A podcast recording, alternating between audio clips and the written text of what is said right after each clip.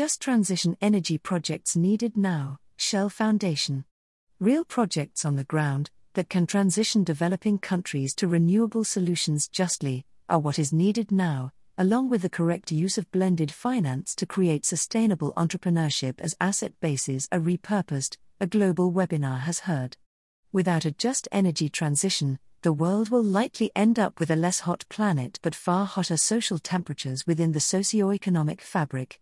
Renewable energy solutions that can simultaneously help emerging markets to grow are what is urgently needed, the GlobeScan climate event, covered by Mining Weekly, emphasized. The great thing is that big companies will be able to have projects and will be able to attract capital to have them. However, we need more than that. We need local entrepreneurs in local markets who are able to drive some solutions, Shell Foundation chairperson Gail Klintworth told the webinar, in which United Nations Special Envoy on Climate Change Action and Finance Mark Carney and Anglo American C E O Mark Cutifani also took part. Klintworth, whose Shell Foundation is a social investment initiative that works with external partners to promote sustainable development, reported that blended finance was increasingly enabling local entrepreneurs to deliver some return, and if allowed to play its supposed role, would do so to an even greater extent. My experience in the last couple of years is that there's so much risk aversion in those who should be de-risking, said Klintworth. But what had to be top of mind was that it was not going to be the big guys only that can solve this. We need more entrepreneurs, and we need to put some faith in them, she added. In response to GlobeScan C E O Chris Coulter on the potential for the negative climate populism being displayed in many of the countries of the world to delay progress, Klintworth described as great youth excitement about the combating of climate change. In addition, the awareness level of climate impact was high.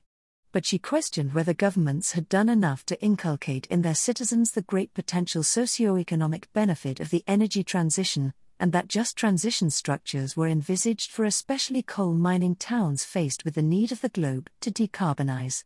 Carney reported that four trillion dollars to five trillion dollars a year would be needed for the transition, which made the one hundred thirty trillion dollars available sufficient to arrive at net zero by twenty fifty at the latest. Cutifani's blueprint for mines in the decarbonization process is to introduce renewable energy to reduce carbon emission and to generate green hydrogen, and then to deploy the green hydrogen to replace the diesel that the mines use to power haul trucks. That plan is at an advanced stage of implementation at Anglo American Platinum's Platinum Group Metals, P G Ms, mine at Mogalekwena, Limpopo. This green hydrogen produced by proton exchange membrane, P E M, electrolysis is catalyzed by platinum and iridium P G Ms. P E M fuel cells, in turn, convert the green hydrogen into clean electricity, catalyzed by platinum and ruthenium P G Ms. The Hydrogen Council reports that electrolyzer markets could grow to one quarter of a terawatt by twenty thirty, and over three terawatts by twenty fifty, to meet the demand for fossil fuel-free green hydrogen. The electrolysis of water, when an electric current is used to separate water into its component elements of hydrogen and oxygen, is a well-established way of producing hydrogen, the World Platinum Investment Council, W P I C, has reported.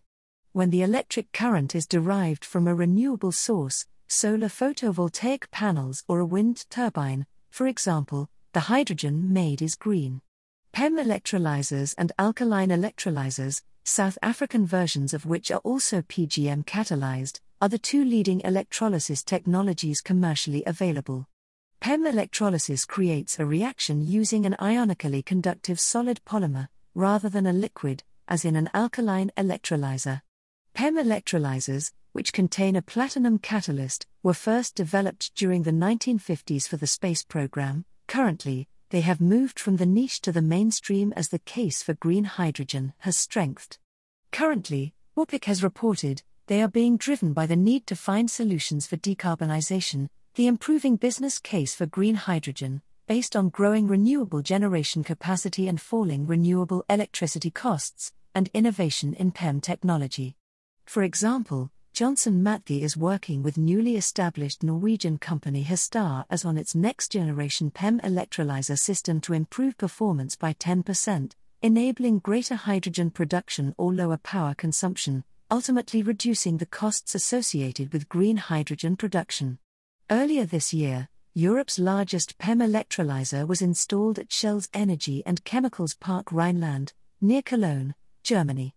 The electrolyzer can produce up to one thousand three hundred tons of green hydrogen a year, which will initially be used to produce fuels with lower carbon intensity.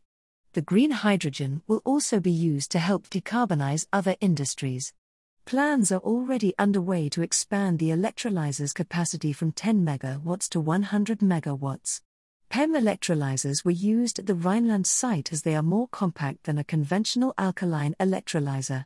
In addition, they are suited to working with renewable energy sources because they can operate dynamically using varying loads of electricity, allowing them to operate when wind and solar energy generation are cheapest.